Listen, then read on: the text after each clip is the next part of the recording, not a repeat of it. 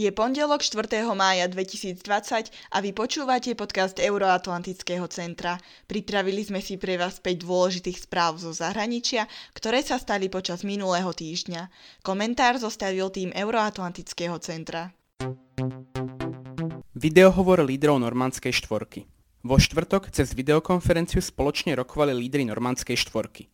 Normandský formát je diplomatické zoskupenie najvyšších predstaviteľov Ukrajiny, Ruska, Francúzska a Nemecka a ich ministrov zahraničných vecí. Jeho cieľom je urovnať krízu na východe Ukrajiny. Šéf ruskej diplomácie Sergej Lavrov po videohovore uviedol, že potvrdili zrealizovanie len jedného rozhodnutia Parížského samitu o urovnaní konfliktu na východe Ukrajiny. Z pôvodných deviatich bodov samitu sa zrealizoval iba jeden, povedal Lavrov. Hovorili sme o výmene väzňov. Jednomyselne sme sa zhodli, že v tejto súvislosti je potrebné ďalšie úsilie, konštatoval po videokonferencii nemecký minister zahraničných vecí Heiko Maas. Doteraz si Kiev a proruskí separatisti z Donecka a Luhanska vymenili 230 väzňov. Summit sa konal v decembri 2019 po trojročnej prestávke. Zúčastnili sa ho Emmanuel Macron, Angela Merkelová, Vladimír Putin a Volodymyr Zelenský. V rámci samitu sa uskutočnili aj prvé bilaterálne rozhovory Vladimíra Putina a Volodymyra Zelenského. Ukrajinský prezident sa po svojom volebnom víťazstve zaviazal ukončiť ozbrojený konflikt. Hlavy štátov a vlád normandskej štvorky sa v Paríži prihlásili k plnej implementácii mínskych mierových dohôd a dohodli sa na odsune jednotiek a vojenskej techniky z nepriateľných strán, ako aj na predlžení platnosti osobitného štatútu pre jednotlivé entity v Dombase. Podľa Lavrova je zabezpečenie osobitného postavenia Donbasu v rámci Ukrajiny rozhodujúcim kritériom pre vyriešenie konfliktu. Májový termín prezidentských volieb v Poľsku. Poľský predseda vlády Mateusz Moraviecky v stredu povedal, že aj napriek pandémii koronavírusu sa májové prezidentské voľby musia uskutočniť, aby sa naplnila ústava. Súčasný termín 10. mája sa ale môže posunúť o najviac dva týždne.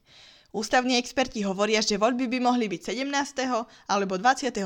mája, povedal Moraviecky. Vládnúca strana Právo a spravodlivosť trvá na voľbách poštov, ktoré sú podľa nej jedinou bezpečnou alternatívou. V prieskumoch verejnej mienky vedie súčasný prezident a tiež kandidát konzervatívnej vládnej strany Andrzej Duda, ktorého funkčné obdobie vyprší v auguste. Poľská opozícia žiada odklad volieb a to aj o dva roky. V čase pandémie podľa nej nie je bezpečná žiadna forma.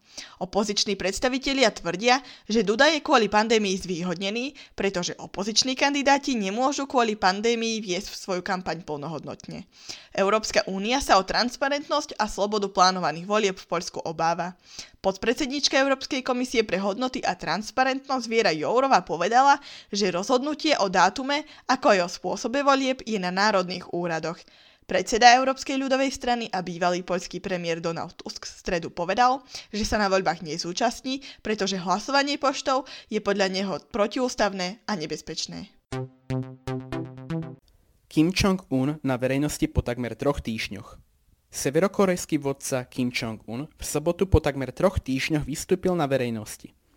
Jeho účasť na slávnostnom otvorení továrne na výrobu priemyselných hnojív pri Pyongyangu ukončila špekulácie, že je v zlom zdravotnom stave, ako aj o jeho prípadnom nasledovníkovi. Vodca Severnej Kórei sa na verejnosti neobjavil od 11. apríla, keď predsedal zasadnutiu vedenia komunistickej kórejskej strany práce. Nasledujúci deň štátne médiá informovali, že vodca si prezrel stíhačky v komplexe vzdušných síl. Špekulácie o vodcovom zdraví sa začali šíriť hlavne po Kimovej neúčasti na spomienkových oslavách pri príležitosti 108 narodenín svojho starého otca, zakladateľa Severnej Kórei Kim Ir-sena. Uskutočnila sa 15. apríla a od svojho nástupu k moci ju ešte nikdy nevymeškal. Kim Jong-un je treťou generáciou rodiny vládnucej v krajine. Moc prevzal po svojom otcovi Kim Jong-ilovi, ktorý vládol v Severnej Kóreji do svojej smrti v roku 2011. Radosť z Kimovho objavenia na verejnosti vyjadril na sociálnej sieti aj americký prezident. Donald Trump na Twitteri napísal, že je rád, že Kim je späť a je v poriadku. Odmietnutý návrh na prímerie v Líbii. Líbijská vláda odmietla vo štvrtok jednostranné prímerie, ktoré v stredu vyhlásil veliteľ Líbijskej národnej armády Khalifa Haftar. V tejto severoafrickej krajine sú dve konkurenčné vlády. Jedna medzinárodne uznaná v Tripolise, druhá v meste Tobruk pod vedením polného maršala Haftara. Tripoliská vláda zdôvodnila svoje odmietnutie tým, že Haftarovej ponuke nedôveruje. Vládni predstavitelia uviedli, že budú pokračovať v obrane a ukončia pôsobenie Haftarových zložiek, ktoré nazývajú zločineckou skupinou.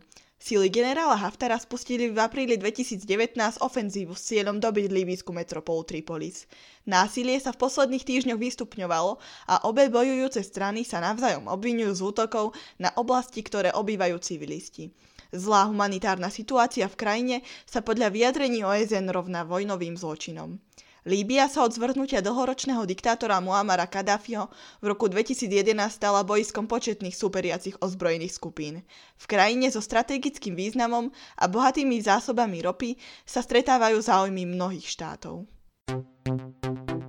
Izrael zautočil na sklad zbraní Hizbaláhu. Izrael v piatok znova zautočil v Sýrii. Terčom leteckého útoku sa stal sklad zbraní militantného hnutia Hizbalách. Oznámilo to Sýrske pozorovateľské centrum pre ľudské práva, podľa ktorého išlo už najmenej tretí podobný izraelský útok v Sýrii od začiatku tohto týždňa. Sklad, v ktorom boli uložené rakety a munícia, sa nachádzal v strednej Sýrii, umiestnený na strategicky významnej ceste spájajúcej mesta Homs a Palmíra. Po izraelských náletoch explodoval a počet mŕtvych alebo zranených ešte nie je bližšie špecifikovaný.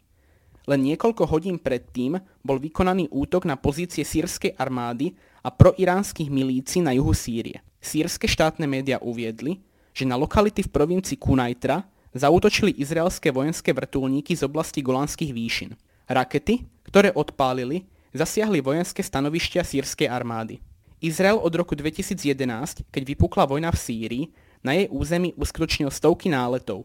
Tvrdí, že prítomnosť posíl sírskej armády z Iránu a Libanonu je preň hrozbou a preto bude pokračovať v náletoch aj naďalej. To by bolo pre tento týždeň všetko.